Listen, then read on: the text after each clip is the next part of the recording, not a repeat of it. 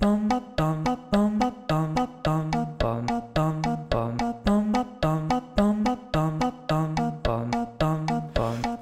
to the choir room. There's always room for you if you're a fan of Glee.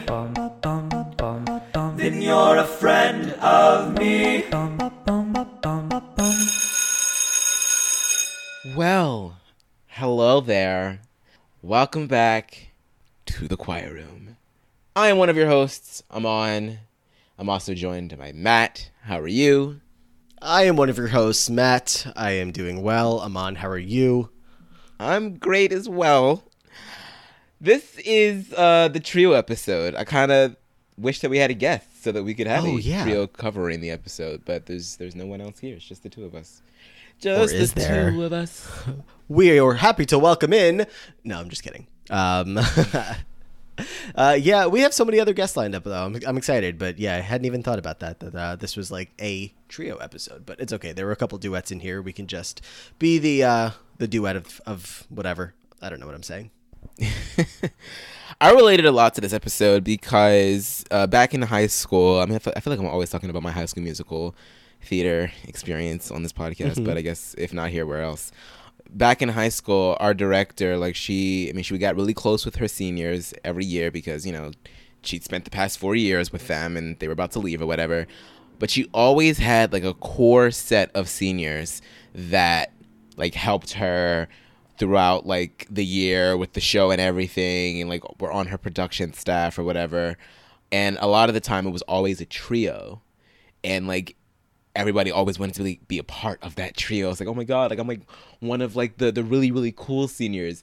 And my year i did end up getting the role of student director and my two best friends in high school were also a part of our trio. So we like really like fleshed it out. So i really related to this episode a lot because just like senior year you're, you're you know you're the the co-captains or whatever of of your club and you're leaving behind a legacy all of that i was totally in on that on that energy this time around Yeah, I, I totally understand what you mean. Um, never really was a part of anything like that trio myself or anything, but you know, like I, I think like the kickline team is what comes to mind the most for me because like I was friends with a lot of people who like a lot of the there was a lot of crossover between uh, the theater people and uh, kickline. Like a lot of people that were into like uh, you know what what they were doing on Kickline. Like they brought that uh, into the shows with a lot of choreography. They were the head choreographers, but like I don't know, there was always such a big deal about like who was the new Kickline like head whatever's. Um, so I definitely remember that. But the only thing is about that, like in terms of the trio that is going to be the uh, relevant three here in the new directions for the week, I don't know that they're any kind of like captains or anything. Like they are obviously the seniors of the club, but uh, it's it doesn't feel like they were by any means like the leads of the new directions. So um, I don't know that the episode is really trying to tell us that or anything, but obviously it's uh, very focused on them. yeah captain might be a bit too kind of a term but leaders in their own right being that it's their last year Yeah. Um, before we get into the episode, I have a question for you. Where I have, I I was I was like wrestling with this for a couple of hours earlier.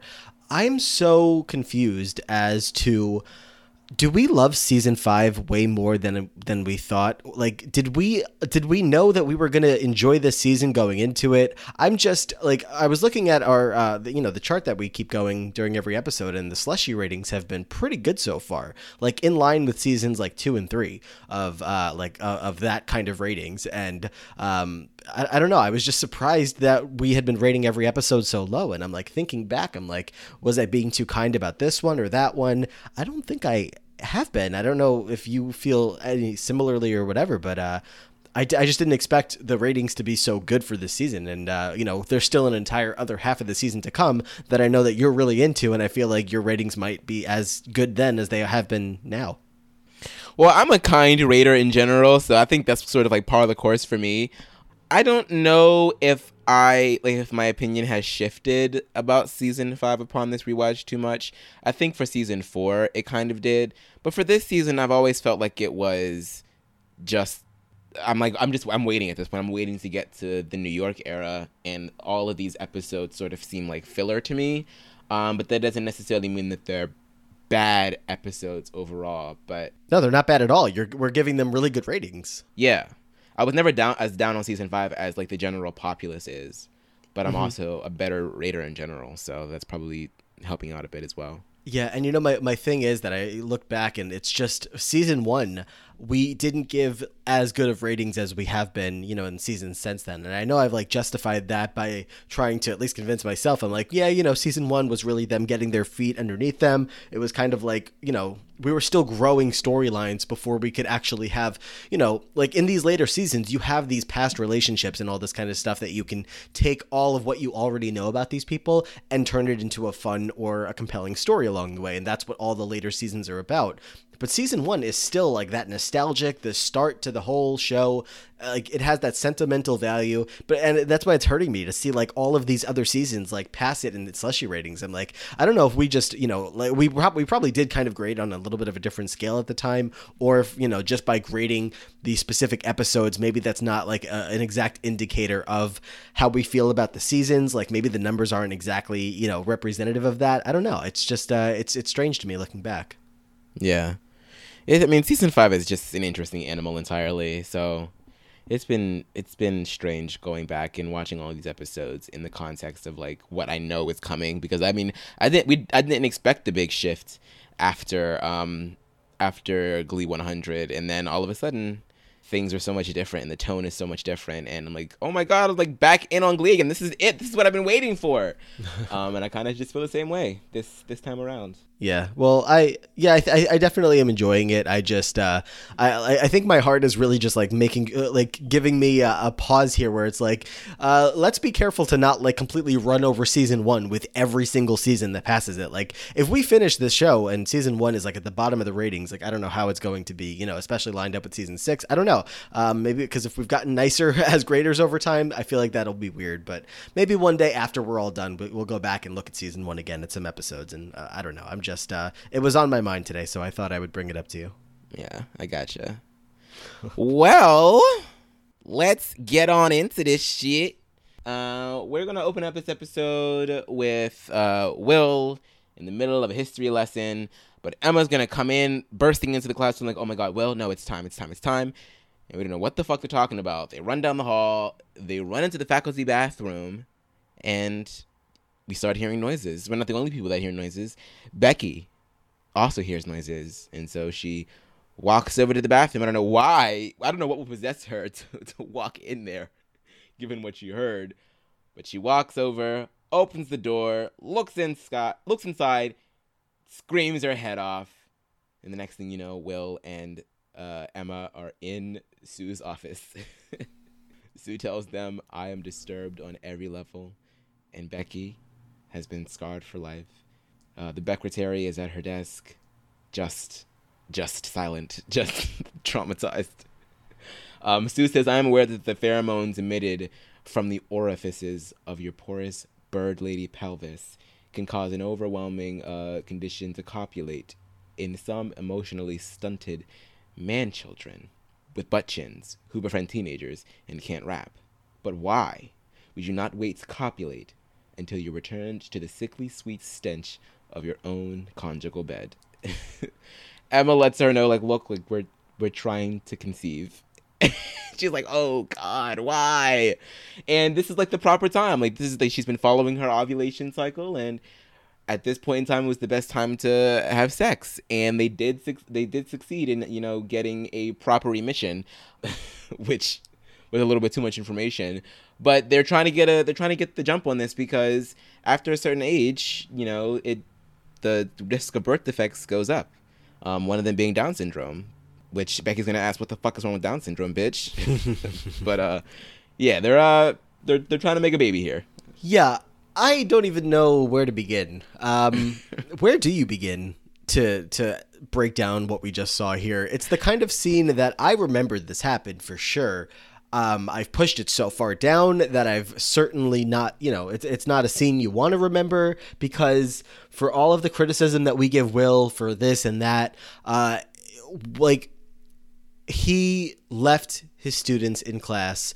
Emma, who also is a very good person, like not a good person. Like I, I don't know if we've ever like actually analyzed her like teaching methods or her, you know, how she deals with the students. I think we usually have been relatively high on how she's been there for them, and even if she doesn't give the best advice at all times, people are comforted talking to her. So I think I'm generally like good on Emma, but the two of them, like they are both equally guilty in this leaving all of those children in Will's class to go to the faculty bathroom in the middle of a high school and do what they did and get a full successful emission as she puts it.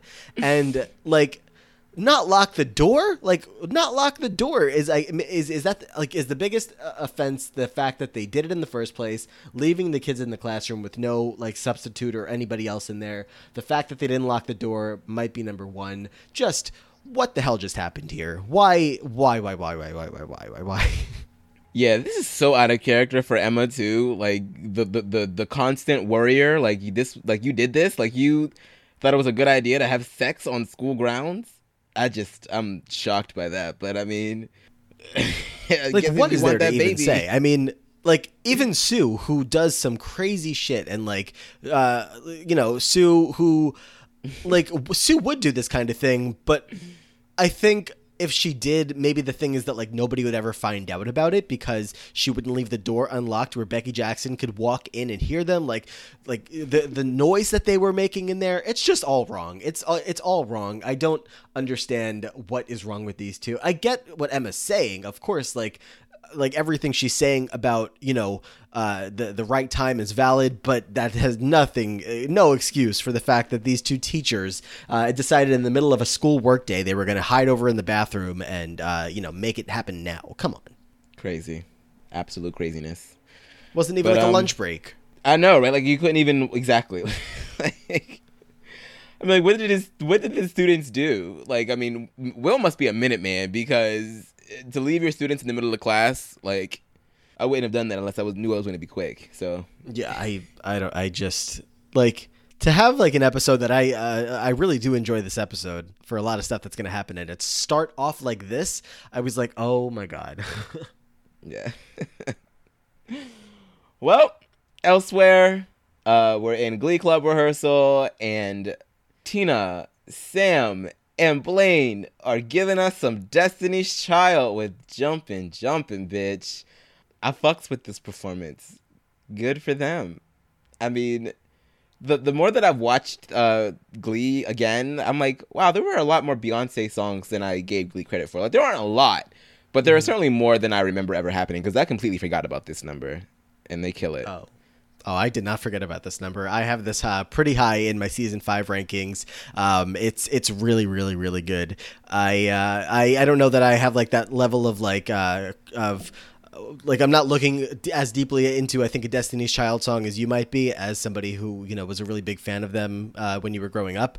But I just uh, like everything about this is a lot of fun. All three of them together. Um, I think that like. Blaine and Tina probably like could have done this as a uh, a duet. I don't know. The two of their voices are the ones that stood out the most to me. But either way, um, the, you know, a little bit of light choreography going on. They're in the hallway. They turn it into a fun scene with like everybody uh, having having a good time in the hallway. And uh, yeah, I don't know. I just don't really. I really think I have a whole lot to say other than the, like this is a really good uh, first number of the episode. Yeah, um, they're talking about how you know it's their senior year and they just wanted to get a little senior magic going on. Um, and they don't have a lot of time left together, so they wanted to just celebrate, you know, their their their friendship. And Artie's gonna try and get on this, get in on this here, but Blaine is gonna push him away and say, no, no, no, no, no. You had your turn, which I'm like, why are they doing this? Like for the sole for the sole fact of like having a trio be the theme this week, like you're just going to exclude Artie. It's insane, but okay, I guess. Yeah, what does that mean? He had his turn because him and Tina like hugged last episode, and Tina pushed uh, him out of the fucking wheelchair the last time. I Right. does that really count? Like, and he's like being friendly enough to come over and give them all a hug and you know they're all seniors together and they just push him away i was like holy crap like blaine blaine was the one who pushed him away right i was like you are out Mm-hmm. of contention for the star right away right no poor Artie. Oh well, whatever. He's got. i mean he's got he's got his girlfriend on the other side of the room so it's not like he'll be completely alone but like all of his friends that he's been with for how long now are like pushing him out of uh, out of a simple hug they, they didn't let him in the performance and now I, I don't know just mean Mi- yeah, Mr. Schue is going to mention uh, pretty much what I just spoke about in that, you know, it's still last year and, you know, you really got to start holding on to these memories because you're never going to be able to relive this time. And of course, Tina starts to cry once again because Tina. Yeah, and you see Blaine and Sam like desperately trying to stop her because they know how this goes, and once she gets started, she's not able to stop. They're like, "No, Tina, Tina, no, no, no, no, no, no, no!" Uh, but they are not very successful, and Tina lets the waters, uh, lets the water work, water work, whatever, fly, uh, and it just turns into. Uh, uh, it's gonna happen a couple times in this episode. I mean, Tina is definitely me because I was my senior year. I couldn't keep it together either. It was a mess. So I get it. I got you, girl. Um, over in New York, Rachel is about to rehearse the entire score of Funny Girl. Um, when Elliot is going to appear with her dry cleaning. So since she has left the apartment, she has now moved in with Elliot. Elliot so graciously allowed her to stay with him um, to the point where she is even sleeping on his bed. He's sleeping on the couch. He's picking up her dry cleaning. He's getting her tea. She has become like, or he has become like her new best gay, as she'll put it, which uh, Elliot actually hates. He's like, please don't call me that. I just, I don't like that name at all. She's like, why? It's so funny, which is like peak white girl response. Like, yeah, so she is completely taking advantage of him because she's being the diva that she always has been. It's just exacerbated by the fact that she feels like she's been betrayed by her friends and running Elliot ragged and to the point where she's even asking him to rehearse with her and sing all of the chorus parts of Funny Girl like as if he would know all that shit. Uh, but she's like he's like, "You know what? I feel like we'd be better off singing something a little bit more rock and roll. So, how about we do that instead?" Um, and they're going to go into this performance of Barracuda, which Adam Lambert. I mean, this is just an excuse to have Adam Lambert sing. Um, Yeah. This is a shoehorned song, but he sounds so good on it, so I'm fine with it. Absolutely a shoehorn song and it was like this song i have no notes on this song at all and i have notes on like every song but i think it's just because as you said it was so shoehorned in there like there was no reason to this number. It wasn't a song where you had like things like interspliced inside where you're seeing like different things happening or whatever. It was truly just an excuse to have Lea Michele and adam lambert perform a song together and that's that's fine. I was totally fine with it. I just had nothing to say but uh, yeah really solid performance between these two obvious uh, really strong performers. So uh, it, it was a lot of fun to uh, you know we have adam lambert here let's see what he can do he had a number with kurt in the last episode and uh, let's give him a full number with uh, with rachel here i think uh, it, it was really good We're going. Ba, ba, ba, ba, ba. Ugh. Barracuda. those vocals Thank you. You know, I've been practicing. That was the one song on Guitar Hero that I like had to master before I could move on to anything else. It was the only song that I knew in the game. So, oh, Guitar Hero, I missed that game. That was that was a fun ass game. Yeah. yeah it was fun i uh, i really only ended up playing it at like my cousin's house but it was fun at those times garage video garage band garage band i was about to call that game garage band guitar hero i'm gonna stop talking I mean, same difference. Who cares? Um, back at McKinley, Blaine and Sam are trying on their cap and gowns for graduation just to see how they look and everything. Uh, they're coming to the realization, like once they put them on, like, "Hol- holy shit, this is actually happening. Like, we're we're about to be done. This is this is it. And now that I'm like, now that I'm now that we're talking about this, I'm really beginning to understand that this is a bit of a farewell episode for, well, at least for Tina, because small spoiler, Tina doesn't really finish out the season like some of her classmates do. Um, some I mean, I guess that's like the whole point of this episode. I guess is sort of like to flesh out that character for them, and the same thing for like the Nationals episode. It's like to say goodbye to the kids, um, which I didn't see didn't see coming at the first at first, but yeah. Um, they're trying it on. Tina's gonna come inside, and once again, the waterworks start because this is this is the end. This is it, bitch. This is it. Sam and Blaine are trying to calm her down. And they're like, look, like we're still gonna have so much. You know, it's not necessarily goodbye. We're you know we're still gonna have each other in our lives. But Tina's like, no, like you you leave. High school is like the glue that keeps high school relationships together. Once you leave, you know, yeah, you can kind of keep in touch, but it's harder to. You get lazy, and the next thing you know, like you go months or years without speaking to your friends. Like I don't speak to Rachel anymore. Like you used to be really close with Mike, and do you even talk to them anymore, Sam? And Sam's like, I can't remember the last time I spoke to them. So things change. Like y- your life gets busy. You know, you get other priorities and you build other friendships. And then these friendships, yeah, they'll always be there for you, but it's never going to be the same. And Tina's like really in tune with that. But I mean, but Blaine and Sam are trying to cheer her up, and they're like, look, it's easier to stay in touch nowadays because of you know Facebook and everything. And Sam is like, look, I will promise you that I will send a vine to you of me doing an impression every week, and you can send me a uh, a vine of you soaping up your boobs. I'm like, where the fuck did that come from? like. Sam's teen hormones kicking in, and uh, obviously it ter- it's very flattering for Tina, who is uh, going to take it as a victory. She's like three years together, and he finally notices my boobs. Yes. Uh, so even though Blaine thought that was inappropriate, Tina was uh, happy with the comment. But yeah, Tina's uh, Tina's onto something here. You know, she's not uh, she's she's a smart girl. She was almost valedictorian, so she is not wrong Mm-hmm. in any way that high school, you know, being there is, is the glue that keeps you together. It's uh, it's really hard uh, to maintain a lot of those friendships after you graduate. I know a lot of people do. I know that you specifically have a couple of friends from high school that you still are uh, really close with to this day. Personally, I, I have none. Um, I have a couple of people that I like am in social media contact with where you know you like each other's posts and whatever and i still haven't unfollowed everybody on everything because there's a couple people that you know i still care about. I still am happy to see their stuff and see them doing well and all that kind of stuff. But uh, in terms of talking to that's not that's not how you know i don't have that with anybody that i went to school with. Um, everybody that i was friends with was either uh, older or younger than me so nobody in my class that's for sure. I'm i've gotten rid of like most of my high school class off of my facebook page by now but yeah uh, uh, this is you know somebody uh, tina obviously who does have friends that she wants to like really make sure that they stay in contact with and even though i did have friends that i felt super close to at the time i feel like this bond that all of these kids have is way stronger than than that. Uh, it's you know they've been through so much together. This is you know they spend every minute of every day with each other for all these years. And uh, you know there's been drama but at the end of the day it seems like this has been you know some relationships between them that have really been strong. So yeah tina is uh, is going to be the representative in this episode of really really like upset to say goodbye. Because we saw some of that at the end of season three but it was really just like the seniors as a whole. So it was like a whole graduating class that was moving on in the same direction together. Uh, they were all mo- moving towards like the next phase in their lives.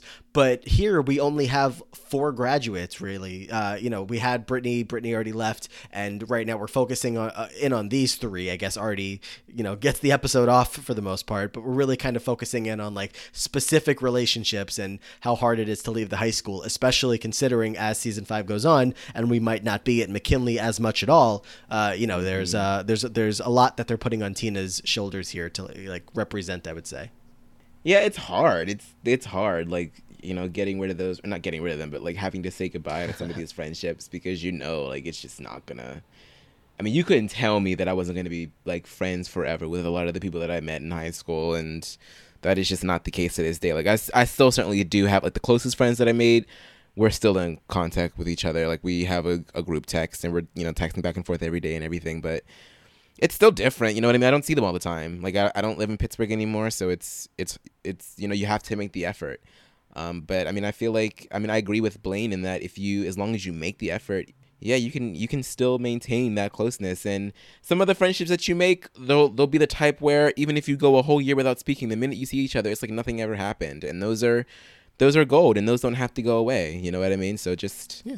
Just like Sam's dad's best friends. Mm-hmm. Yep. Yeah. So Blaine is like, you know what? How about we do a senior lock-in? I am class president, so I'll try and pull some swing with uh principal Sylvester and we'll see if we can get that going and we'll do a senior lock-in overnight and when we'll make it all fun and everything and we'll just we'll have a great time and Tina and uh, Sam are really really excited about this idea. So I would love to do that. yeah, That's I it. know, yeah, that right? sounds like a lot of fun. I know, I know. I'm kind of pissed that we didn't do shit like that. Yeah, like I said though, like I wasn't friends with the seniors, so if it was like a senior event, I would have probably not even been participating because uh, I would, you know, like my friends were older, younger, uh, whatever. But uh, if I had friends that were in my grade and uh, we Wait, were, you didn't have any friends in your grade? um, I would say like one, and it wasn't even like a close friend. What? like- How's that possible? Literally nobody. Everybody that I was good friends with was either a year younger or one to two years older. So That's so interesting. So you just like didn't talk Nobody. to anybody in your classes? Um, no, I had like people that I was like you know friendly with, but not a single person that I would like hang out outside of school with. Not a single person in my gra- in my grade was an out of school friend. Unless it was like by association, like if you know they were friends with people that I was friends with as well, and you know we would we would you know it was, it, especially being like the theater group, like you you would have a lot of people that you'd like get together and everybody was there, but like my core was never anybody in my grade. Interesting. Mm-hmm. I couldn't imagine that. I really didn't like anybody. it's just matches sitting there like fuck off, don't talk to me. like the You sucked. just wait really for like. I'm waiting for the next class. Wait for I'm waiting for the class of 2013 to get up in here. I'll talk to They really, people. really sucked. And like ask ask like the one or two friends that I did have in my grade at the time. Like the, like I'm saying, like they weren't out of school friends, but we were still like you know we kind of leaned on each other for whatever it was. Uh, they would fully agree that everybody sucked. It was just not not a fun group of people. Class of 2012. Uh, my class was like the I don't give a fuck class because I mean I've I've told you the story before, but like how we were supposed to go to one school, then that school got closed down, we got put in the basement of another school. Like our school, our class was just like we just felt like our high school experience was always just tainted. So like from from the from jump, we were just like fuck everybody else. Like we just we mm-hmm. kind of stuck to ourselves. Well, well, I didn't. I had friends amongst all the grade levels, but and being a musical really helped that out as well. But yeah, like our class was like really just like we did not give a shit. We didn't like have traditions. We didn't like do senior pranks. We didn't. We just wanted to get the fuck out of there because we just felt like we were shat on, and everybody else loved class of 2013. Like they were just like that was like the best class. We don't even ex- we don't even accept class of 2012. It's like the first graduating class of Obama Academy. Fuck them. It's class of 2013, and I'm like fuck y'all. Fuck y'all too. This is why we don't like to y'all. Obama Academy. Yep. I think we, we, we were almost the first school in the country to name um, ourselves after President Obama, but I think we were I think we're the second. I think some school in like California or some shit did it first. We were pissed off, but yeah. I'm pissed off that I'm not going there or that I didn't go there. Out here, on- First graduating class, bitch. Obama Academy of International Studies, 6 through 12. Our colors were purple, silver, and black. And uh, our mascot was the Eagles. Obama Too bad Eagles, uh, teachers hated your class. It wasn't so much the teachers; it was just like the school in general. Like, was just like much more enamored with the class of 2013 because they just They were I just one year younger and cuter. they were just like fresher faced and like bushy tailed and whatever the fuck. We were jaded. we were pissed. They put us in a basement for our fucking senior year in the basement of a middle school. We were pissed. Our freshman Hey, year, uh, rather. the, like we the class of 2020 is out here. Like, at least you got to finish your senior year. That's true. That is very true. They uh, they went on vacation in March and never went back. Oh no, they didn't even get a prom. That really sucks. Barely got a graduation. You know. Oh well. All right. Well, over in the teachers' lounge, uh, Emma's gonna come in and tell Will, "Look, like, I'm not pregnant. Sadly, I took the test and it, it came out negative." And Will's like, "It's okay. It's okay. But look, I was reading up on some things. Apparently, 15 to 20 percent of all couples like have troubles getting uh, pregnant within the first year, so it's gonna be fine. But no need to worry. I got us appointment. Uh, got us an appointment with a fertility doctor on the 15th, so we'll be able to make this out. Like it's gonna, it's gonna be fine. We'll figure this out together. And Emma looks just really, really uncomfortable this whole time as uh, Will is talking, and she's like, you know what? Okay, I gotta go. She leaves, and both Beast and Sue are gonna tell well, like, look, maybe if you want to get somebody pregnant, maybe you don't want to bombard them with a bunch of pregnancy statistics about how hard it actually is. And Beast is gonna give him the ultimate advice of just being like, you know what? If you wanna if you want to get pregnant, like you're just gonna have to like just let it happen. Like don't try and focus too much on it. You gotta relax. You gotta just have some fun while you're doing it. Like just literally have fun while you're doing it, and just like relax. It'll happen as it happens. Like don't put too much pressure on yourself because if you put too much pressure and anxiety on somebody who already has anxiety to begin with, you're not like it's it's just not good. She's just gonna snatch up. So relax. What will be will be, and just let it happen. Mm-hmm. Yeah, it, I, if only she could get this point out without Sue like yelling at her every five seconds when she opens her mouth. She's like uh, trying to you know make uh, make points and agree with what Sue is saying, and Sue is just like beating her down, like, "Oh, stop agreeing with me. You have no idea what you're talking about. Like, uh, you're never gonna give birth." I'm like, "Geez, you are vicious, uh, so messed up." But yeah, uh, she just wanted to use it as an opportunity to brag about her life or sex life with Michael Bolton. Uh, remember when Sue had a baby? Remember that baby that doesn't? I know where the you know, that- fuck is Robin? Can we put out a fucking Amber Alert? Where is that? Where is the child? Where is she? Yeah.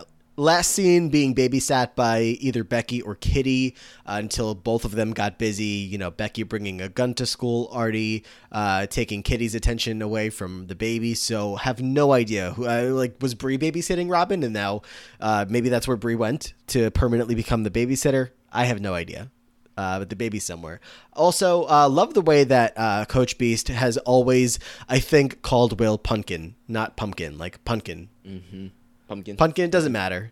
You can do it, Pumpkin. I want to get called by, Pumpkin by Beast. I just want to. I just want to. I, I don't know. I, I wish I had a Coach Beast. Me too. The uh, the gym teachers at my school were some of the worst people you could ever imagine. It was just, ugh, ugh. ugh I, My gym teacher's name in elementary them. school, which I thought was always so apropos, her name was Miss Braun.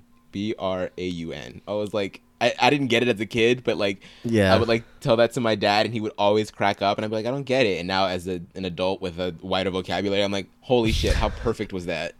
How That's funny. perfect was that? well, this coach is Coach Beast, so I think it's a pretty similar Mm-hmm. Exactly. type of thing. Uh, but yeah, this scene is uh, just like imagine you were walking by the classroom, like where's Becky right now? To like walk by and just overhear this conversation between like four teachers or three teachers about like how to get someone knocked up. like, is that what happened in the teachers' lounge? Because uh, we we we would know. I was never in there. You know. As, I mean, look, I have recently unearthed a memory of actually seeing a 40 ounce in the teacher's lounge in elementary school. So shit goes down in there, okay? It was a whole 40 ounce of beer. I saw it. I know what it is. I know what I saw. And that was in elementary school. So the teacher's lounge, look, damn. I just always like in my head when I saw the teachers' lounge, it was just always this room that teachers would go sit at. They would sit by themselves. They wouldn't talk to each other. They would sit down, open up their lunchbox, pull out an apple, and maybe sit on their phone the whole time before going back to their classroom. They never looked comforting either. Like teacher's lounges always looked so like austere and like Mm-hmm. Oh no, it was they, not. They really not gave much like get back to work energy. Like Yeah. it wasn't. It's not a lounge. It was like here's a room where you can go get some privacy. Uh, you know, I guess uh, just uh, just eat your apple and then go back. I don't know. Everybody Have you apple, seen that telling you. TikTok that went viral like last month? It's this girl pretending to be a teacher as she's eating her lunch. Yes. she's like, "I know you need Yes. help. I know you need help, just not right now. Not right I now, see. ladies." I see all of her TikToks. Uh, I think she pretends to be like a guidance counselor, and she just sits there like munching on her salad while she talks to the kids all day long. People are all up in the comments like they used like teachers made like they whatever they were eating they made it look so good. And I was like yes they really did because we would be sitting here with the same old crusty dusty pizza every fucking day yet these teachers would have like these fucking gourmet dishes. I'm like what the fuck? Like I used to be uh I used to be so and jealous. like they wouldn't they wouldn't go to the teachers lounge. They would always just be sitting there in the middle of class, like munching away, like at their "All right, desk. everybody." And you're like, all right, right, I'm just gonna go pick up my cookie from the store window. right or the teachers that had like stashes of like candy or whatever like oh man Oh, like yeah. food was such a motivator when you were young it really was you would think that i was being starved at home but yeah um uh, as the day goes on, Sue is going to get on the uh, PA system and say, Attention, McKinley students. I have just been informed that the McKinley High Student Council has voted to approve the first annual senior lock in this weekend. Everybody in the hallway cheers. And I regret to inform you that I am canceling this event due to budget cuts, safety concerns, and, uh, I don't know, let's say Obamacare. so, Tina, once again, cries down to the floor. Blaney Sobbing. days, Blaney days, where are you, Blaney days? I miss you. I need you, Blaney days. No, she didn't say that, but uh, yeah. Uh, shout out to Jenna Ushkowitz for some, like the the dramatic performances that she she puts on every time she starts to cry. It's just the face drops, the like you you can see it. It's literally like I got a if you've ever seen of her face. I'm gonna send it to you. if you've ever seen like a uh, like a literal child, a literal baby, when you see that face when they break and they're about to start hysterically crying and you know that it's coming, like Jenna Ushkowitz takes that energy and puts it into Tina for this episode. Just the second that something happens, like someone pinches you as as a baby, and all of a sudden you're uh, you know a mess, and she falls to the floor, and yeah, that's when the boys come up and find her, and they uh, you know are gonna try to make her feel better again. But uh, no, once once Tina slips into this, yeah, it's I know to, it would have been our her out of first lock in, Blaine, but it would have been our last lock in, Blaine, and now we don't have that at all. Every day that passes is another day closer to never seeing each other ever again. Blaney days. But uh, Sam and Blaine uh, cannot be perturbed. They're like, you know what? Well, fuck it. If they're gonna cancel the lock in, how about we just do our own lock in? We'll climb in through the uh, choir room windows. We'll leave one unlocked, and no one will ever notice. And we'll, it'll just be the three of us all night long. Yep. And uh, by the way, Tina, your boobs look great. Are they getting bigger? They are really laying this on thick with Sam. Like, I mean, I guess it makes sense towards the like ultimately what's gonna happen. But I'm just like, damn, like, damn. I mean, what happened in that? Like, like it's it's literally the only way that that you can make Tina feel better. Like look at everything else that they tried, uh, nothing worked. But he was like, "Oh, Tina, your boobs look great," and she was like, "Oh my god, I'm, thank you, thank you, Whew, I'm good." mess, mess. Back in New York, uh, Santana is struggling trying to put a uh, track in her hair. She has completely taken over Rachel's room. It has gone from I don't even know what Rachel's room looked like, but I know that it's a stark contrast to what it is now. It's like sapphic lesbian goth choir queen. Like she even has a Eustistat uh, poster of herself on the wall. Yes. But yeah, uh, Elliot's gonna walk in. She thinks that it's uh, Lady Hummel, but it's Elliot, and she's like, "Oh, great! Like now you can you can help me like uh with my hair or whatever." And Elliot's like, yeah, "Actually, I'm just here to pick up some things for Rachel. She left them over." And Santana's like, "Wait, what the fuck? Like what? How could you do this to me? Like how are you how are you hanging out with her right now?" And Elliot's like, "Well, I don't really know you like that, so it's not like we're that close." And I'm really not trying to be involved in any of this drama. Like I'm just trying to help a friend out. Like she had nowhere to go. Like I'm letting her move in with me. And Santana's like trying to clue him in. Like, look, like it's Rachel. Like she is, she's she's crazy. Like the minute that you want the same thing that she wants, that's when shit hits the fan. Okay, like she's uh, she's uh, she's a disaster. She's horribly selfish. She's rude. She's crass. She's all these things. And I just can't believe that you would even try and and befriend her like this. Um, Santana was putting the weave in her hair because she's trying to like uh, wear some really really sexy rehearsal clothes, have really really big hair at rehearsal to uh, intimidate Rachel. And to just always just remind her, like, you know, you used to be a little butterball in high school, and once a fatty, always a fatty. So she's really doing the most to make Rachel as uncomfortable as possible to force her into dropping out of the show. Yeah, she was gonna sneak into the theater and put up uh, yearbook photos everywhere to show not only Rachel but show everybody that works there. Uh, you know, i- in the set, in rehearsal, everywhere. Uh, that uh, what Rachel looked like in high school, and uh, just try to psych her out and break her down from there. And uh, yeah, Elliot calls her out, and he's like, "This is so high school," and she's like, "Yeah, life is all so high school with bigger stakes. Uh, you don't know Rachel the way that we all do. Like you said, she she has to like uh, implore to him that like."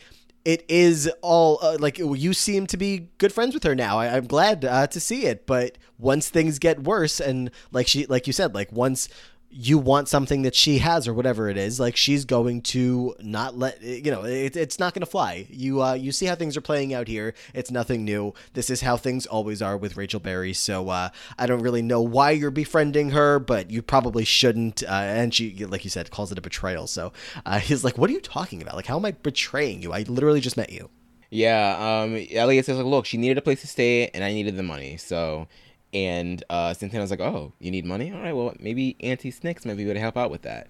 Um, so, I don't think that that plot point ever gets developed any further. Actually, It, it was just, seems like just a uh, passing idea that could have uh, could have turned into something. I think it gets talked about later in the episode, maybe quickly, but yeah.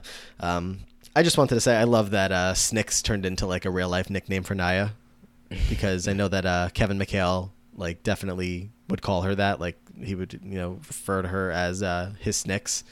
So I don't know if that started out. I have to imagine that's where this all started uh, from her character having this nickname. But I just uh, love that that kind of worked its way into real life. yeah, it's cute. Over at McKinley, uh, it's the return of the Nightbird. As they have snuck in, they left the choir room door open or window open. Uh, they all graciously fall into the room. Uh, and the first annual and only annual McKinley High Senior Lock-In is a go, and we're gonna get a performance of "Don't You Forget About Me." Don't you forget about me. Don't, don't, don't. Um, This song always say? makes me feel so nostalgic for a time that I never even lived through. I feel like this song came Right. before I was even born. Yeah, I mean, obviously, this is all Breakfast Clubby, and uh, that's you know what the song is uh, from or whatever. But like, it does really kind of make you feel like uh, like you are trying to unlock some memories that don't exist. I feel that uh, for sure. But yeah, uh, Nightbird has made his return, and uh, Blaine is like, yeah, just you know, wanted to try it on for one last time. So I really did not remember how much Nightbird existed in the Glee universe. I, I thought it was like a one episode thing, honestly. If you had asked me uh, before this rewatch, but no, he makes his appearance a couple different times. Uh, that Blaine is just all in on this character, and yeah, uh, this number is, uh, if you call it a number, it's really more of just like a montage with this playing in the background as they're you know doing some chair racing down the hallway with the fire extinguishers. They sneak into Sue's office and uh, they, they're doing that mouth thing where they're all laying on Sue's desk and you know they draw a face on their chin while they're they're singing the song, which is uh, fun at, at moments. You know, definitely. Uh, I thought it was cute. Um, then they go over to Emma's office and they're stealing some of her pamphlets, and uh, they also take some of the condoms out of her bowl. So they're really going all in on this uh, on this ditch, not ditch day, uh, lock in. Uh, they they end up in Cheerios uniforms at one point, roller skating around the teachers' lounge. Uh, I guess there weren't enough of the boy Cheerio uniforms because Sam ended up in one of the uh, the girls' ones. Um, and yeah, at the end of the song, Blaine puts his fist in the air at the, uh, of course, mimicking the Breakfast Club, and uh, it seems to be all going so well. They're all having such a good time. I'm enjoying the number, but then all of a sudden, uh, things are going to turn for them. Busted, bitches. Becky Jackson is in the building. Your fat asses are mine. Is that what she said? Because I, I, didn't know if she said fat fat asses or bad asses. she said fat asses. I was like either one's. I don't. I don't know. Uh, all right, your fat asses are all mine. She uh wants in. She wants to have a party with them. She wants to be included. She's brought an entire duffel bag of 11 hour energies. Um she's like they're like how did you get in here? She's like i climbed through the window bitch. Like the same one that you left You open. left it open. and she's like i want to play twister. Uh let's play together the first person who loses they have to drink an entire 11 hour energy and they're like becky will die. And she's like if you guys don't fucking play with me i'm calling the cops. So you either get down or you lie down. Wow. they are uh, being held hostage essentially. They're gonna start playing here. Sam and tina are gonna go off somewhere and it's just becky and blaine playing. Obviously blaine keeps losing um, and he's wondering it's like where is where are sam and tina they've been gone for a long time and becky couldn't care less she's like i don't know like fuck them she's and he's like okay i'm gonna go see if i can find them she's like okay i'll be here waiting and i'm like becky he's gay she is she is like drunk out of her mind off of these energy drinks. Like I don't know if they have alcohol in them. I I don't think they do. I don't think that's how energy No. drinks work. But like look at her. Like She's she slipped something she's else in there. That, that, that must be it. I want to go to a Becky Jackson party. I mean, like she convinced them to play strip. She like was playing strip poker with Puckerman last se- or two seasons ago. Mm-hmm. Now she's got them all playing Twister. Like I'm trying to be at a house party with Becky Jackson. But As long as she keeps the guns only at thing home. it Yeah, like she'll keep the guns at home, but like the hands are gonna come wandering to places. So as long as you're down for a good time. Oh yeah, that's a, that's a that's a good. There's, there's no getting around it. I mean, if you want to party with Becky, you're partying with Becky all night long. I still feel like it'll be a good time. I'll make sure I'm the only one there. That way, I won't be the one. Like I, she'll. I'll distract her with somebody else. And just keep Amon, stop looking at my boobs. Ugh. It's like I'm not looking at your boobs, Becky. Gay Amon, Jesus. I don't even know what you would call me. It'd be something really hurtful, but so funny. It would. Like, you can just feel that. I don't know what it is, but I'm uh, already offended. but yeah, uh, Blaine is gonna go off to look for them, and he finds them in one of the classrooms, sucking face, Like and he is sucking face. disgusted. He's like, Sam, like, what about Nurse Penny? How could you do this to her? And Tina, like, uh, you're you're just Tina. Like, what the fuck? Like, how could you guys? this is supposed to be our moment together. This is supposed to be about our time as a trio, as friends, and like you guys are ruining it. Like, you guys are like, what is this? Like, ah. He is just like, j- he just can't even take it, and like, we're sorry. Like, it was the it was the energy drinks that just got to us. Like, I don't like it's. I'm sorry. Like, we, we just sort of wanted to explore the possibility. We were just kind of like feeling it, like, feeling each other out. Like, it's just a one time thing. It's just fine. Like, I'm sorry, but Blaine just can't handle it. He is going to run away. Yeah.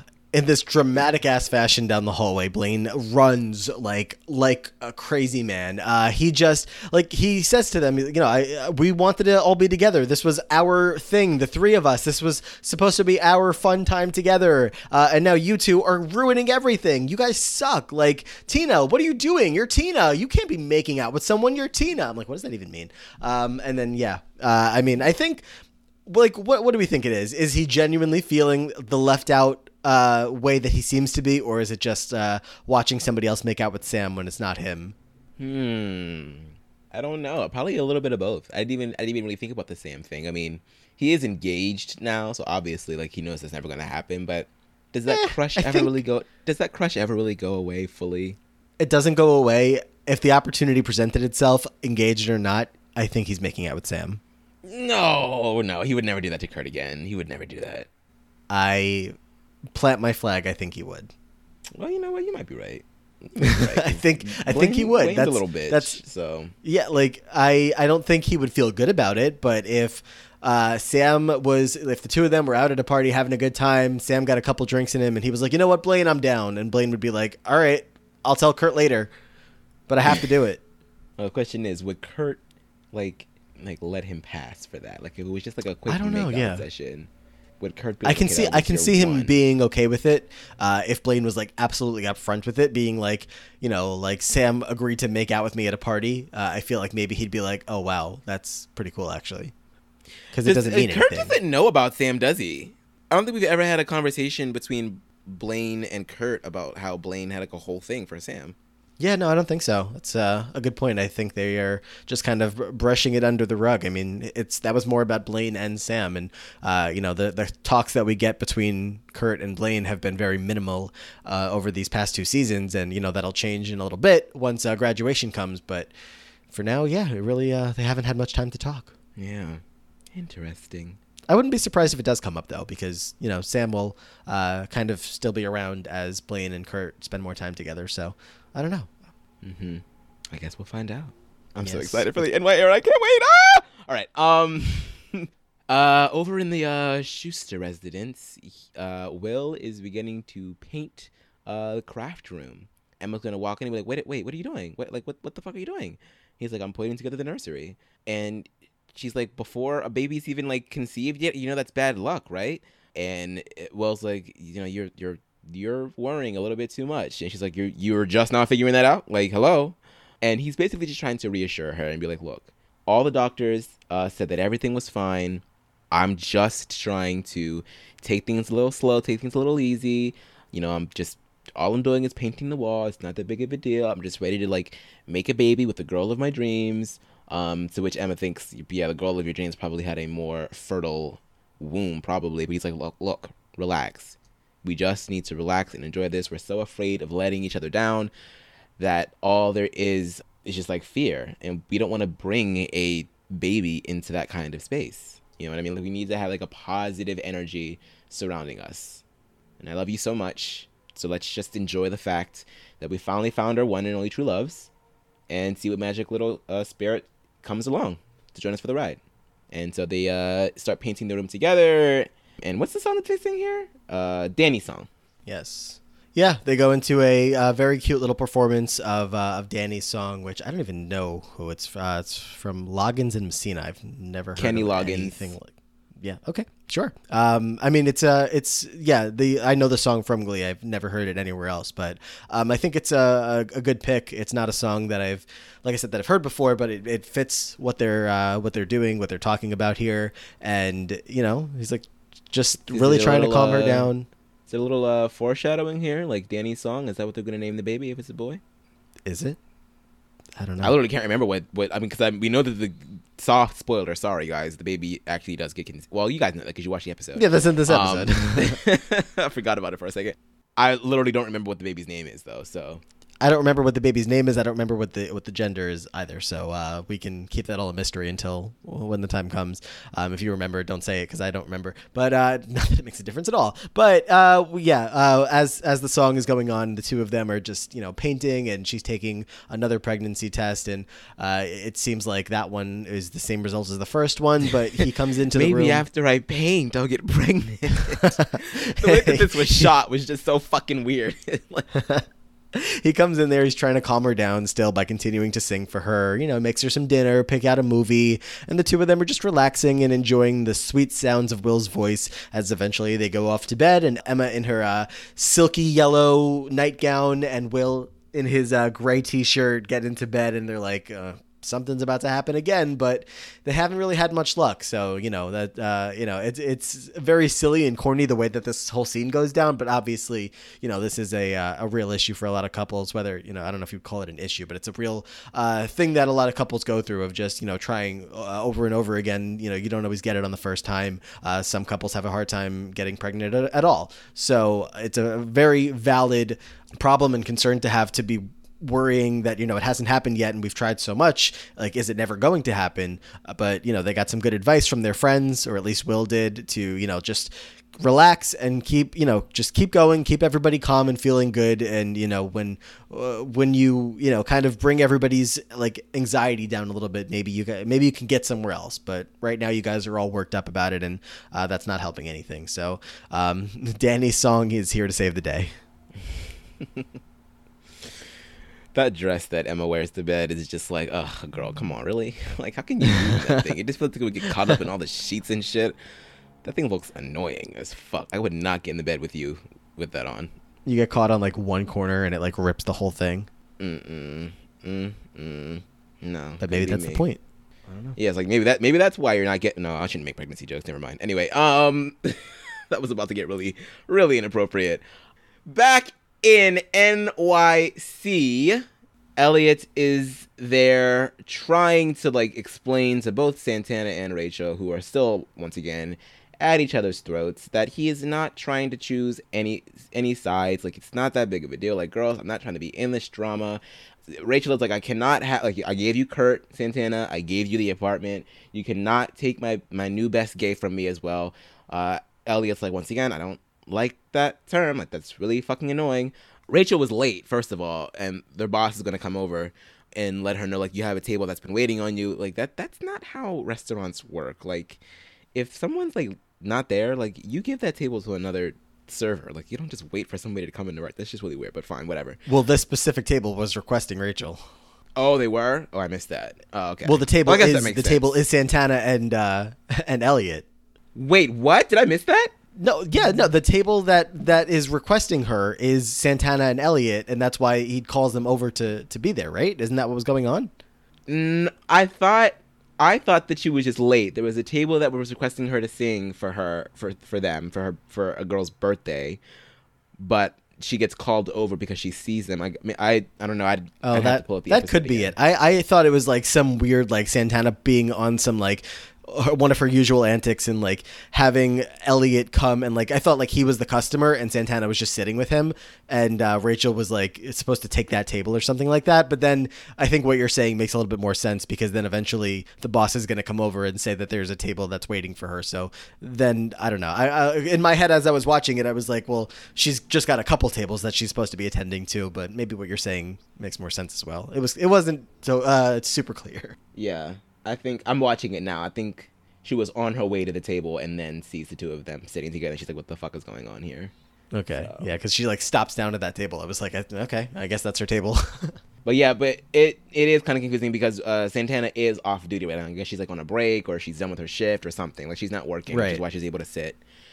But uh, the boss is gonna come over again and be like, "Look, like this woman, she's been coming here for years. She wants you to sing her uh, a song for her birthday." And Rachel's like, "What? Happy birthday?" She's like, "No, like her name is Gloria. So you can guess what song she requested. And she's going to take this as an opportunity to compete with Santana once again, um, to see uh, to for Elliot's opinion about who's better. Of course, Santana's going to jump in and you know ha- is not going to miss the opportunity to wipe the floor with Rachel, vocally speaking. So they're going to go into this. Well, it's not really a duet because Elliot's there as well, but they're going to sing Gloria together.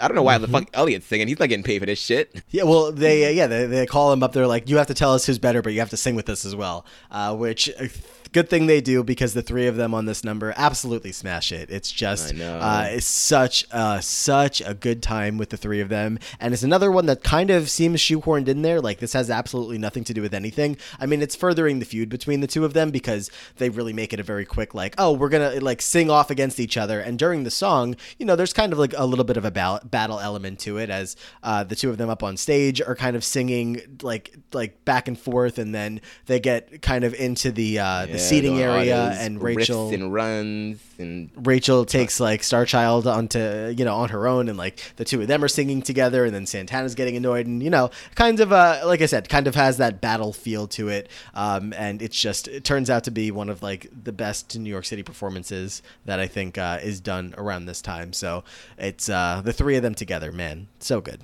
yeah, uh, it's uh, it's good. It's it's very over the top, but that's part of what makes it good. I love just how catty they're being with one another. Um, to the point where Elliot's gonna leave throughout the performance. He but like, he's just gonna go back and sit with Kurt because he's like, this is ridiculous. Once the song is over, they both come up to him like, okay, so who is better? He's like, you're both pretty. I'm not choosing sides. And first, like, I'm not. I'm just not gonna deal with this anymore. Unless you guys can figure out your shit, I'm out of the band. That's it. Like, so Santana, like, you know, you can you can stay away from me.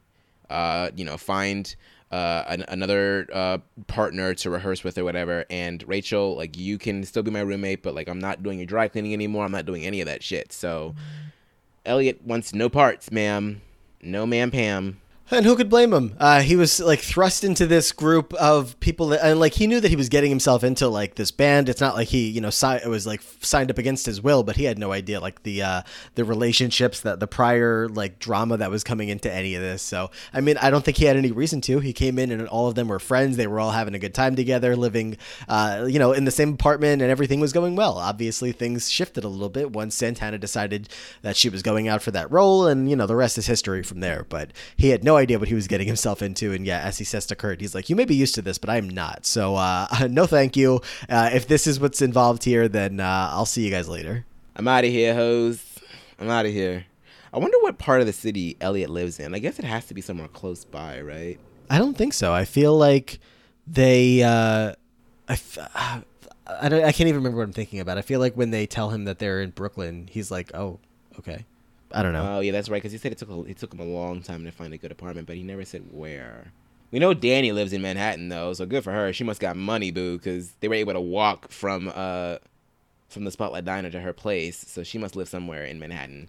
I don't know. Who knows? Who knows? Who knows?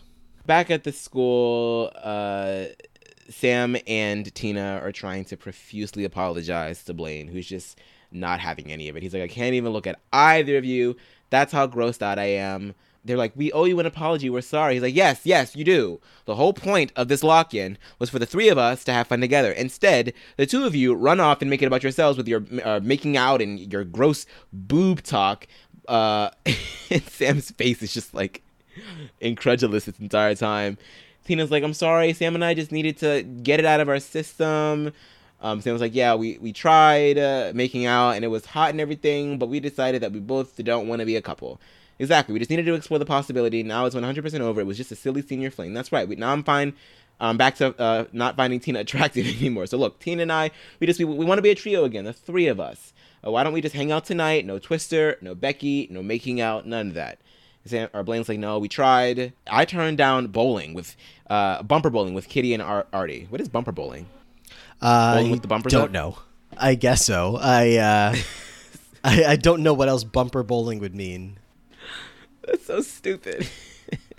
Like it's not bumper cars. Uh, it's just bowling with bumpers. I guess. I don't know. I guess it's just a specific activity where you go out of your way to make sure you can bowl with the bumpers up. Uh, but he's he's not he's not about it. Like he obviously loves bumper bowling because he's pissed off. He's like, I turned it down with them only for you guys to be making out. You guys have ruined this trio. It's it's over and done. It's Mm-hmm. over and done. I mean, I would have always picked. on. Sorry. I would have always picked going bumper bowling with Artie and Kitty over uh, the the sneaking into the school. I think I just would have been afraid to sneak into the school. I think anybody reasonably should have been. Like, there's security at the school. You're going to get in trouble, and uh, you're about to graduate, and it's not worth risking that to sneak into the school. So story. So um Oh no. I've told you guys about. Well, I've told you before about how I didn't get a chance to go to the high school that I was going to go to because they closed it down because of asbestos and all that bullshit. But really, it was just a big ass ploy to sell it to the UPMC for money for the school district. Yada yada yada. Anyway, the high school that I was going to go to was called Schenley High School. It's the most beautiful building ever. Like all of my aunts and uncles and my dad went there when they were kids. Like I was just so happy to go there. Never got a chance to go there, but they they closed it down, right? So it had been closed for a number of years. Um, I think it was like my senior year. I had a friend who did get to like he was he was in a class above me, so he did get a chance to actually go to the school before they shut it down. And he also was like just a big fan of the building, which is like just like this beautiful building. He was like obsessed with it. And so he was like, I found out how to get in. So we drove up to the school one day and he like got a stick, a thin stick, and he was able to like stick it under the door and like unlatch the lock.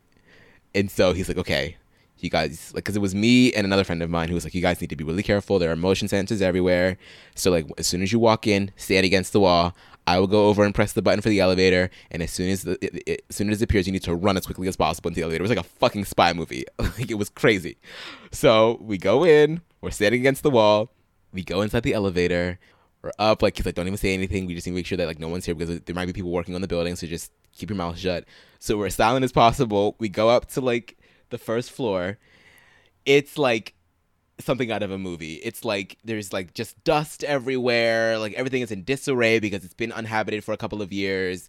But it's just like the be- it's just like beautiful hallways, high ceilings, everything. Like I was like, how could I not have gone to school here? So we go in. He's like, we're gonna go to the auditorium so you guys can see that. And so we're about to like as soon as we get to the the doors for the auditorium, I guess one of us set off one of the alarms. We like we touched something because the entire school just goes up with like alarm systems going off everywhere. It was the loudest thing I ever heard in my life. He's like, "Okay, that's it." He's like, "Follow me," and we start running down these fucking steps. I have flip flops on at the time, so I'm like falling down the fucking steps, fearing for my life, thinking I'm about to get arrested. I'm like, I've never trespassed before. I've never broken the law. This is horrible. I just got into college too. I must get my my ad- admittance revoked. Like it was horrible. But we make it back to the parking lot. We hop in that car and we drive so fucking fast. When I tell you, I felt like I was in the middle of a fucking like Mission Impossible movie. That's what it felt like. It was crazy. So what I had, that's just pretty much a long way of me saying I would have definitely snuck into the school with uh, Blaine, Sam, and Tina, but I would have been a nervous wreck the entire time given that experience. But it was, it was simultaneously it's just like the scariest, but like the most exciting thing that I had done that summer. It was so fucking fun. That sounds like a lot of fun, and I think I would have definitely enjoyed the memory. Like looking back on it, I don't know. I, I, I think it depends on the moment. Like I say now that I, I I wouldn't have done it, but I think at the time, like you kind of like, especially if you go to the school or whatever it is that you're sneaking into, like you feel like you have a right to be there. You're like, you know, I'm a student here. Like I don't not belong here at all. I just don't belong here right now. Um, and plus, like those schools really don't do a very good job at like, or at least back then, I remember like doors were always open. like there was always a way in.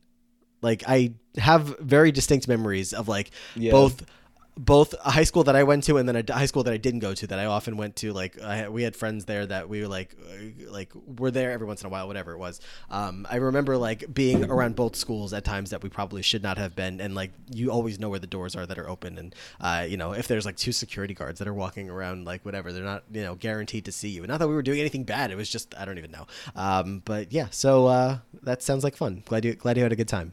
It was so fucking stupid, man. Like we start running, we hop in that car. Like I have never like like been in a car like drove so fast in all my life. We drove like like three blocks away to like the uh the public library and we like got out of the car. It was like something out of a movie. It was like, you know, after the crime spree and you like meet up at the rendezvous point, like and you could still Oh, yeah, yeah, yeah. hear the alarms like three blocks away. We were like, how the fuck did we escape that? And then we we drove by it like maybe 20 minutes later and there were cops at the door. I was like, holy shit, we really dodged a bullet, and I'm pretty much admitting to it now. So like, if you You are. cop in Pittsburgh and you got called to Schenley High School on like the 31st of August back in 2012, it was because of me. My bad. but yeah, it was a lot of fun.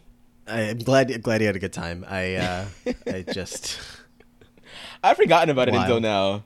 It was so fun. So stupid, but so fun. Anyway, uh, back in NYC, the NY3 are still at odds. They're all sitting in the apartment. Rachel is back in there. She's like, There is no point in trying to broker the peace, Kurt. I am not e- interested. Um, and neither is Santana. Although, if you can clear out some space for us here, I would be happy to settle this Lima Heights style. Two men enter, one man leaves. Kurt's like, Look, I'm going to give you guys another chance to put the stupidity aside and act like adults. Uh, and Rachel's like offended. She's like, okay, my feelings are my feelings, Kurt, and they're not going to change, even if Santana admits that she was wrong. You broke this. And I'm, and Santana's like, you were like literally the most selfish bitch that I have ever met. I didn't break anything. Kurt's like, guys, we promised each other that we were going to be in this together for two years. And you guys haven't even lasted two months, which seems kind of, is that how long she's really been there? It seems like she's been there for a lot longer, but fine. And she's like, you guys even like you guys even got Elliot to like want to leave the band. Like, what, like look at what you were doing. You're like you're ripping everything apart. Um, and she's like, it's not about the band, Kurt. Like Santana and I are both professionals. Like we'd still be a part of the the bland, uh, the the, the bland, the band. um, and Santana's like, yeah, Shade. even Blink 182. They uh, they you know they hated each other and still found a way to make the band work. Um, but she, but Kurt's like, you know what? No, Pamela Lansbury's dead. Both of you are out. Me, Dani, and Elliot are gonna uh, become a trio, and you guys can figure out your bullshit on your own time. Um, and Santana's like, wait, even my own girlfriend is going to like be a part of this band without me. And he's like, yes, because your girlfriend wants to have a good time and be able to sing, and she knows it's not, that's not going to be possible with you and San, uh, you and uh, Rachel going at odds with one another. Like it's just not going to work. Um, and anyway, we have our first gig tonight, and I was really hoping that the both of you could put your shit together t- aside so that you could support us. Or Rachel's like, yeah, I'm not gonna miss it for the world. You know, I'll be there, and Santana obviously is gonna be there as well. Like they're not gonna miss it. Um, we're gonna cut right to the performance uh, that night. Uh, Wait, but I just Rachel- need to I just need to to question something here. Kurt Yeah, sure. already had the uh the the gig booked like he was kicking them out of the band before like what if they resolved something here? Because they're talking about like like it seemed like they were all there together to kind of get back on the same page but that doesn't happen obviously. So i guess kurt is like correct in what he ended up doing by going forward and just booking a gig anyway. But like what if they had kind of come to an agreement? And i don't know. Uh, then still he was going to tell them so by the way glad we're all friends again but we kicked you out of the band and we're performing without you later Yeah, I mean, he uh, it, it to me like he definitely had this planned. Like they probably weren't even showing up to rehearsals anyway. Like Rachel's busy with Funny Girl, um, and now Santana is. They probably have alternating uh, schedules, so they have a lot of the same schedules because they have to be there. You know, for if, if anything changes with the show, they both have to be present to learn what's going on.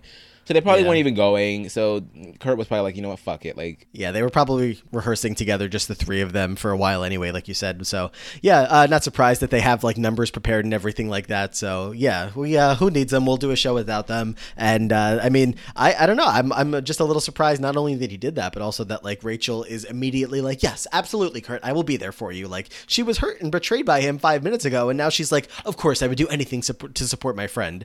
like okay, I guess we're friends again. I don't know. It just felt a little like she's using it as like a fine. combatant. She's like, I'm still a good Yeah. person. Like, look at me being a good person, even though like.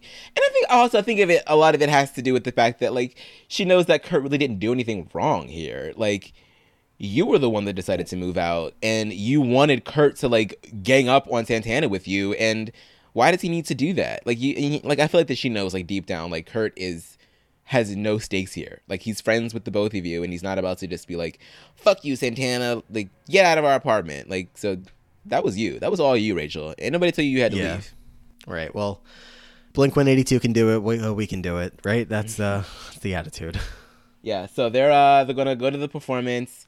Rachel gets there first. Santana comes later on, and Rachel's like, "Look, like for the sake of our friends, how about we just decide to like, you know."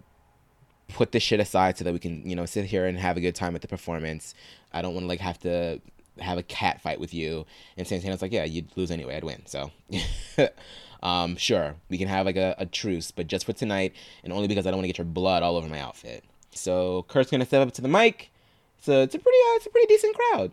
He's like, "Hi, my name's Kurt. I know most of you are excited to see Pamela Lansbury perform tonight, but unfortunately, I have some sad news. Pamela Lansbury says fini."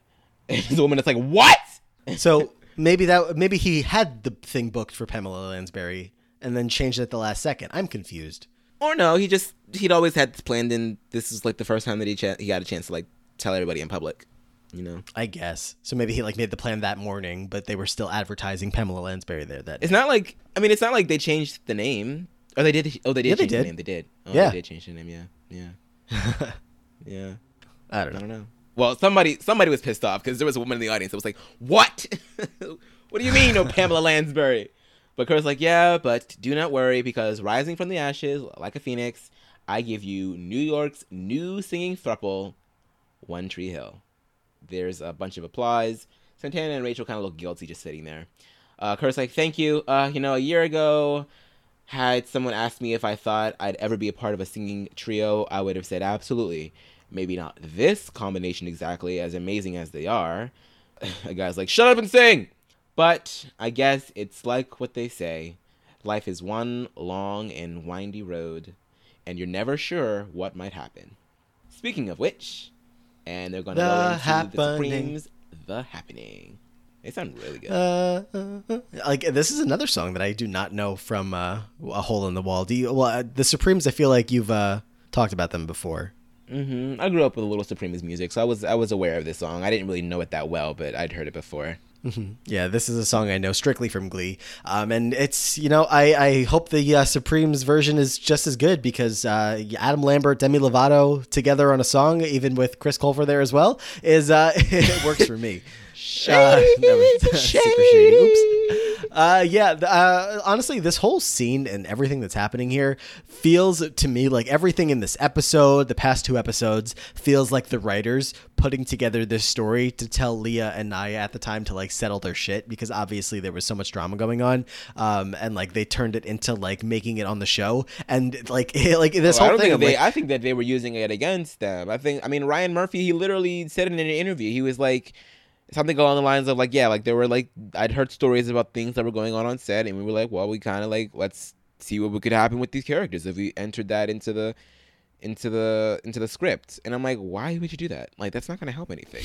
like Yeah, it just So it just feels more awkward to me. Like imagine the day of filming when like that turns into like, you know, real life turns into like what they're acting out. It's like, yeah, I'm sure it was easy for them to get into their character that day, but like still feels a little strange. Um, but whatever. Uh, you know, uh, De- uh, Demi in this performance is uh, incredible. It's going to be Dani's last number. It's Dani's last episode uh, ever. You know, she uh, popped in for 3 episodes here. Uh, not a whole lot sing. Happening. Yeah, just just to get her in a couple of songs where she was really good, uh, both you know in Roar and then back in uh, Here Comes the Sun. Of course, a very good number with her and Naya, and then here uh, getting in a final number. Well, no, she was in one more. She was in the uh, the one that was in Kurt's head, the dream sequence one. But uh, this one is uh, is just a really cute number. Nothing, you know, nothing top ten Glee or anything like that, but still really good. She's glad she was on the show. yeah, yeah, she's underutilized, really underutilized. But yeah, it sure. must have been like they agreed to, you know, have like she, I guess, agreed to come on the show, but like didn't have unlimited time to be there in the way that like Gwyneth Paltrow or, uh, you know, Qu- uh, Kristin Chenoweth were able to when they had their guest spots. Or even Adam Lambert. Adam Lambert's like, you know, all in and he's like in scenes and his character's actually a part of the storyline, but uh, Dani is just really supporting and just here for a couple songs. Well, c'est la vie, Demi. It was nice knowing you. Back at the apartment, uh, Rachel is there yet again. I guess she just can't stay away. Um, she is all up in Santana's drawer, and Santana's gonna catch her. Like, what are you doing in my bra drawer, you lazy? and she's like, well, before you turned it into like this fucking stripper wardrobe, uh, it was my scented candle drawer. Elliot's lovely, but he seems to only know how to cook with cumin and curry.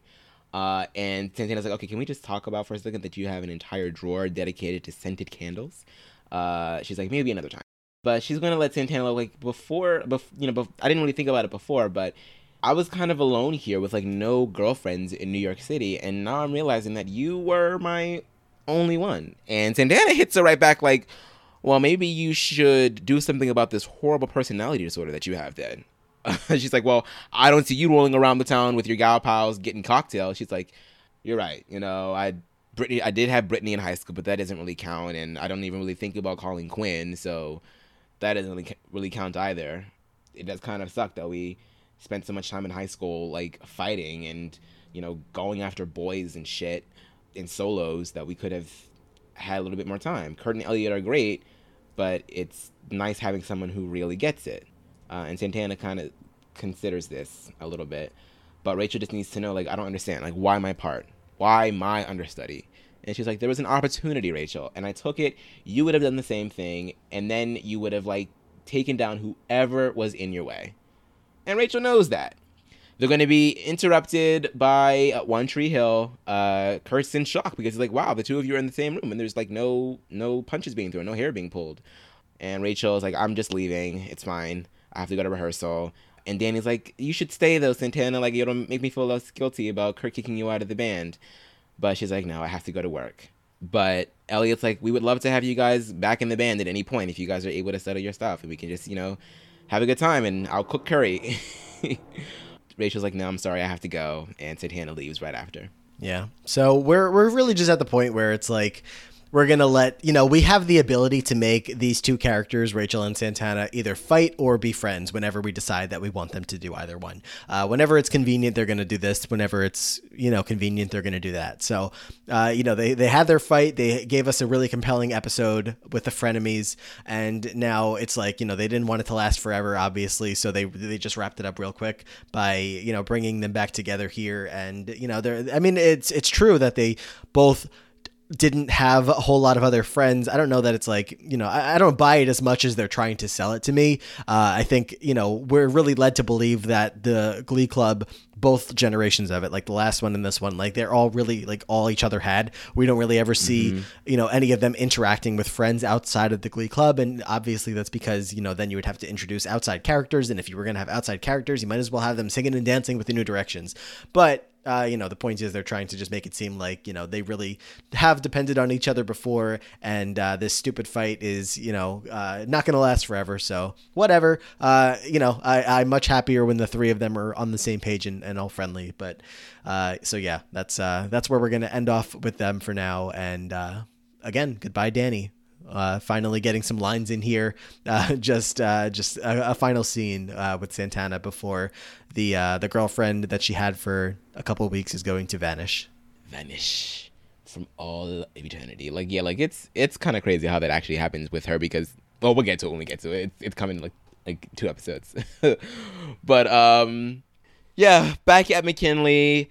Blaine is going to apologize to Sam and Tina for freaking out. He's like, "Look, I I'm sorry. I just I just really wanted us to have a moment with just the three of us and we all like had like ideas of what the senior year was going to be for us and it's just been really weird and really hard and I just wanted one little moment together and I think just like seeing two people that I never thought would be kissing kissing just sort of like took me out of my element for a second but I realized that I may have overreacted and so I apologize guys like I want us to be friends again like I'm it's it's all good. Uh Artie's gonna come in, he's gonna call them menage a gross. Rightfully so. Like drag them, Artie. And Sam was like, Oh, we were just, you know, about to plan some more senior stuff if you wanted to be involved. And he's like, No, I don't wanna break up your little power trio that you guys got going on. So Artie's pissed. Uh the the Sam and uh Tina actually talk about how it's going to be so strange once they leave because there's only going to be like three people in Glee Club now, and which is kind of true. I mean, who's left? You got Jarly, Kitty. There would be five. There would be five. I mean, Ryder, unless Ryder Unique. actually does end up quitting. yeah, he was. A, he's a. Yeah, what the fuck happened with that? he was supposed to be gone. Yeah, I feel like we didn't talk about it much uh, at the time, but like we really have wrapped up the storylines for those five. I mean, um, I think everybody's kind of picked up on where the season is heading after this. You know, kind of more focused in one area than than another, and uh, the the five of them kind of are, are really slowing down here. Uh, we're we're kind of losing them in the plot. Everything is being focused around the seniors that are graduating, about around everybody in New York, and uh, the other, you know, Jake and Marley and Ryder and Kitty and Unique, like they're still there, but at the moment, it's uh, we're just not paying attention much to them. Yeah. They're really not. This, I mean, they were so heavily promoted in all of the promotional materials for the season too. Like I remember all the posters coming out for the fifth season of Glee. Like Kitty and and Ryder and Jake and Marley were everywhere, and they are like barely in this season. Like obviously in the first two episodes where it's you know the Beatles and everything, they're there, but like aside from the whole Bree plot line, there really isn't much going on with them. Like Ryder gets like nothing in this season. Yeah, Unique gets her own stuff. Kitty's linked up with Artie, but other than that, you know, they were going in uh, a little bit of a different direction, so they just didn't give them much time uh, at this time. Yeah. But yeah, uh, this scene is, uh, you know, uh, Blaine says he's retiring the cape, and yeah, it's uh, there's going to be three kids left. Uh, not sure about that, but it is a nice moment, I guess, of reflection as uh, we are truly at the end for the final members of the New Directions that we started with. Like, you know, Sam and that's not necessarily true because you know Sam and Blaine were both picked up along the way when we got to season two, but it still feels like they were there from the beginning, and, and especially Tina and Artie were there from the beginning. So I'm glad that once we're, you know, now that we're getting right down to the end of uh, end of the line here uh, towards graduation, that we're really giving those guys their shine and uh, time to, you know, just uh, give like a proper goodbye and uh, reflect on their own feelings as they all head off on their own because they've obviously grown really, really close over time, and uh, it's sad to say goodbye. So sad to say goodbye. Uh, Mr. Schue's going to enter. The rest of the kids are going to enter, and he's going to give them one last rousing speech about how they're ready for nationals and everything, and they need to make sure they don't forget their sunblock because this time next week they're all going to be in sunny Los Angeles competing to defend their uh, national championship crown. And uh, Sam and Blaine are going to get up and be like, "Look, we just wanted to just have one last performance as seniors to just you know leave behind a legacy for the kids and everything for the kids for for the underclassmen um and you know just say goodbye to glee club essentially um and they are gonna get artie in on it they're like look like we fucked up we're sorry like we want artie to become a part of this trio to make it a quartet which is 25% more powerful we were just slow on the math i guess that was all Artie needed because he went from being pissed to be like, okay, yeah, fine. Uh, and then they go Yeah. into the He looks at Will of- and he like pats him. He's like, "Told you." and we're going into this performance of Hold On. We're going to get the uh, seniors singing on stage as the underclassmen look on. You got uh, Santana, I guess, on a break at work singing to an alcoholic. Uh, you got Rachel at rehearsal. And you got uh, One Three Hill. Uh, I guess this is the song that they were talking about performing as a trio. Do you remember when we talked about this song a couple seasons back? No, I don't remember. What did we say? I referenced this song and I said, "Yeah, it comes later in the series in season five. And you were like, "I really don't remember that song at all."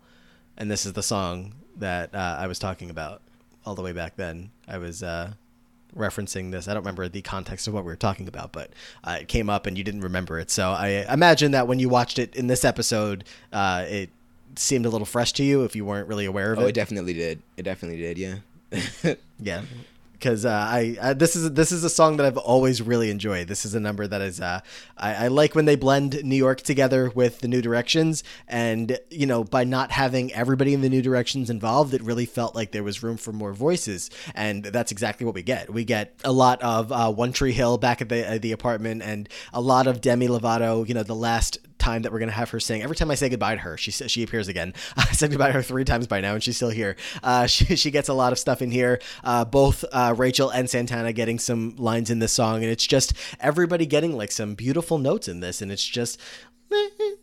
Pass you by, and they're just so cute, and everything. It's so it's so wholesome. I, I don't know. I just really, really uh, hold on to this performance of uh, "Hold On" and the the seniors up on stage. I really enjoy this. The background uh, uh, on on the New Directions, like uh, on the auditorium stage, but the waving uh, curtains. It's just all so cute. And then, but that's uh, also going to highlight the fact that all of the other kids are just sitting in the audience watching because nobody cares about them anymore. Oops. mm-hmm. But it's really good. It is good. I like it. It's it's a little cute. It's a little cute, cute. Mr. Schue is at home packing for Los Angeles, and Emma's gonna come in and say, "I don't think that I sh- am gonna go with you guys." And he's like, "You better be going with us. Like you're our good luck charm. Plus, you don't want to miss out on like prime time baby baby making time, whatever the fuck he says. Basically, we need to fuck when we're in Los Angeles." And she's like, "Well, you don't need to miss out on it if it's already happened." And he's like, "Wait, what?" And she's like, I'm preggers, honey. I got it. Like I got the baby. We got a little life growing inside of me. And Mr. Schue is just so happy. But he's like, wait a second. Are you actually pregnant? Because the last time somebody told me that I was pregnant, like it didn't turn out too well. It was really, really bad. And she's like, no, the doctor confirmed I am with child. I'm gonna have your baby. We're gonna be a family. We're gonna be a trio. Yes. Uh, finally pregnant. They uh, they did it. The advice worked. They were relaxed enough that I guess they were able to. Uh, they to painted make enough. They watched enough movies. Exactly. They uh, they did all the all the uh, internal therapy that was needed to get them to a nice, relaxed, comfortable place. And uh, I mean, Emma's so relaxed that when she comes to deliver the news to him, it's like she can barely, you know, even smile. She like I don't know why mean, she can't come to the fucking uh, nationals. Like you just got pregnant, girl. It's not like you're like nine months. Yeah, I don't know. Is there uh, like uh, is there any kind of like risk flying when it first happens or anything? I have no, idea. No, Um, none at all. I don't know. I have, I have no idea. Um, but yeah, she's. Uh, but that's just her dramatic way of saying that. Like, yeah, no, I, uh, I, I'm just gonna sit here and keep everything as calm as possible. Yeah, or the writers being like, Jayma May is just not going to be in the next episode, so don't even ask. Well, yeah, this is uh, this is Emma and Coach B's last episode of the season. it is. That Emma is. was in exactly one episode this season, right? No, she was in a couple. Oh no, She no, no, in- no. She might have been. She was in the quarterback. She might have been in the earlier episodes, but uh, just you know, not a whole lot. But yeah, this is uh going to be the last time we see her and Shannon Beiste for this season. But we'll see them again next season. We will see them again. Yeah. But alrighty then. Uh, that is going to wrap up this episode recap portion, at least. On to everyone's favorite part favorite songs. Jumpin' Jumpin', Blaine, Sam, and Tina, Barracuda, Elliot, and Rachel. Don't you forget about me, Blaine, Sam, and Tina once again. Danny Song, Emma and Will, Gloria, Elliot, Rachel, and Santana. The Happening, One Three Hill. Hold on, Santana, Rachel, One Three Hill, and New Directions Seniors. I believe my favorite song, hmm, it's between Gloria and Jumpin' Jumpin'. And I kind of fucks with Don't Forget About Me either, or two, rather. Hmm. I am gonna go for Gloria. I just love the overly dramatic competition nature of it. I think it's just really funny and stupid. They're standing up on tables and doing all sorts of like unnecessary runs and shit. It's just, it's fun. I like that number. Yeah, um, those are the two that I am uh, down to as well. But instead of picking, I am not picking. I'm I'm picking them both for this episode. I can't pick. Um, both of those are really really good, and it's one from each trio essentially i mean i think that kurt is uh, really part of that trio in new york city but elliot's kind of his stand-in here as uh, he's uh, kurt decided he's not participating in anything uh, and they pull elliot in to, to be the replacement to you know kind of break things up between the two of them in, in this episode, which is a good thing because we get this amazing number in Gloria out of it. Um, and the the trio over in Ohio does amazing things with the jump and jump and it's nothing you know out of this world spectacular but it's really just a, a fun number uh, to start things off with Yeah, it's And an they- unexpected number. yeah, that's uh, for sure. Um, I it killed me so much to not put hold on in there because, um, as I was saying, you know, I, I was talking about it seasons ago. This is one that I really, really enjoy, um, and I come back to watch this very often. But um, I, I don't know if it's like so strong that I have to pick three. So I'll go with just two, uh, just just two, and uh, I'll just just know that I love Hold On, and I'm sure it'll make my top twenty when the time comes. I think. I don't know. I don't know. I love it. Uh, a lot of good music in this episode from every every single number. They're all good. Yep, yep, yep. All right, slushy ratings. This episode's fine for me. I don't really, I'm not like jazzed about it or anything. I think I'm just gonna go ahead and give this one slushy. Like it's, it's fine. There really isn't anything negative about it, but I'm like just like it's, it's a bit of a filler episode that like I don't really care too much about. Yeah, that's kind of all I got for it. Like it's fine. It's just fine for me. It's fine. I um I really enjoyed this episode, and uh, this did give me a lot of times throughout the episode that I was sitting there feeling like it could have been a zero slushy. Um, but I just am trying to, you know, as as I mentioned at the top, I'm like. Uh, the the ratings have been so good. I'm like trying to make sure that if I give out a zero slushy, it's for a very good reason.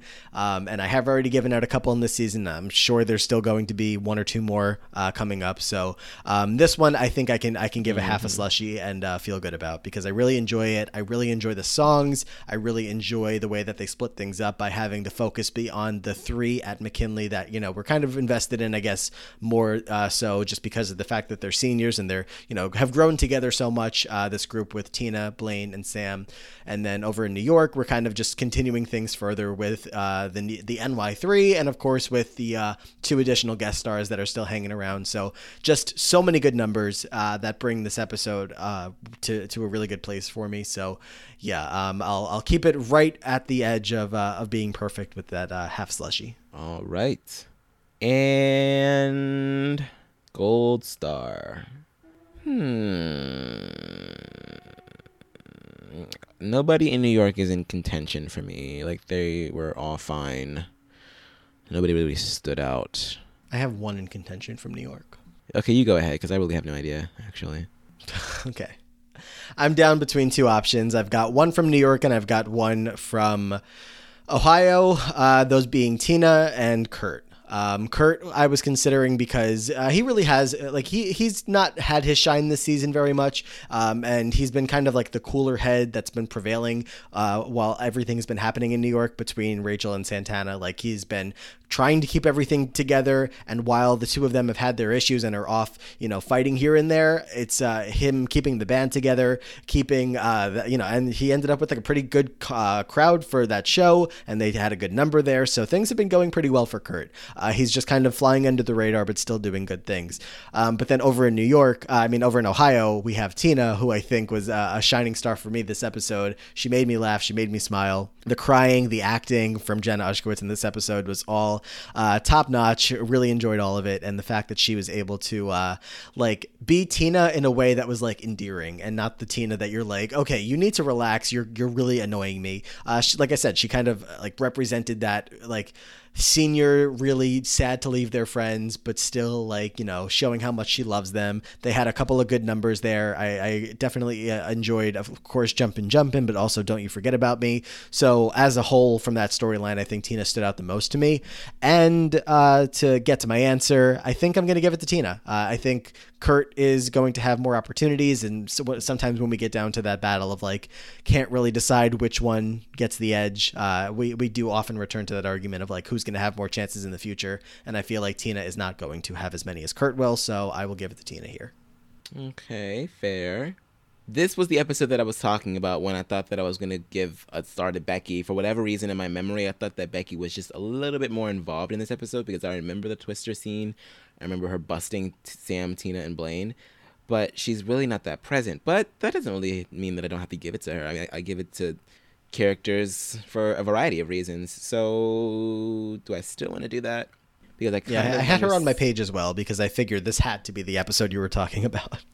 I'm giving it to Becky. I said that I was going to do it. I'm going to stick to my word. I thought that she was a little bit more involved, but she was funny in this episode.